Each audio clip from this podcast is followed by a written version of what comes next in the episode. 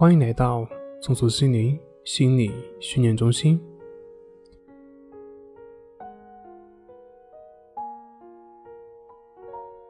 今天要分享的作品是抑郁症如何自救？抑郁症如何自我治疗呢？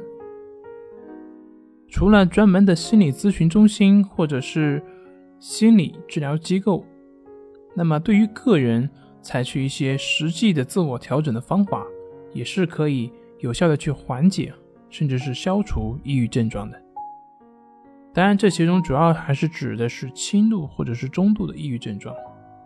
那么下面便是一项抑郁症自我治疗的行动计划。第一个是坚持锻炼，特别是早上的时候锻炼。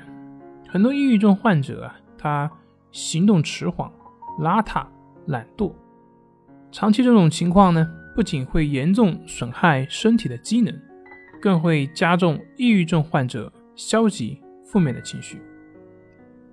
俗话说，一日之计在于晨，早晨的空气可以说是一天当中最清新的时刻，它可以充分调动人体的潜能，活化身体的细胞。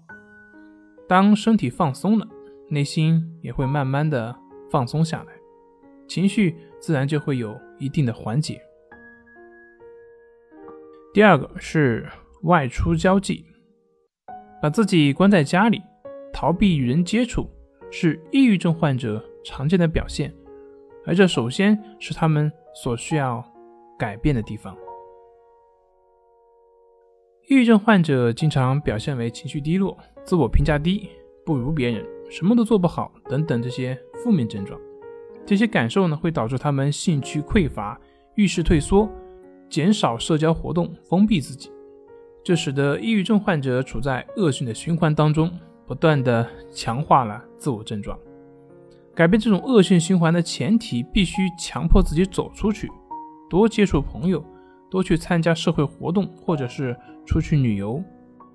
尽管呢，开始你的内心可能会感觉很难受、很痛苦，但是只要坚持一段时间之后，你的这种负面的情绪感受就会被外部的环境慢慢消融，你的自信心就会慢慢的重新燃烧起来。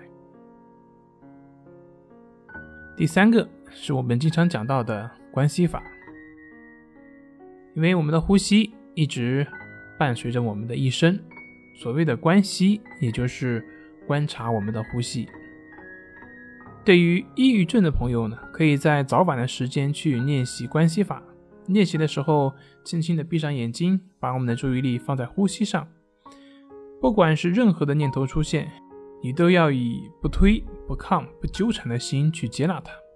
而你所需要做的就只是纯然的观察呼吸，以盘腿的姿态，20分钟的时间为基础，半个月到1个月以后，可以慢慢的延长练习时间到40分钟。或者是1个小时。第四个呢是冥想。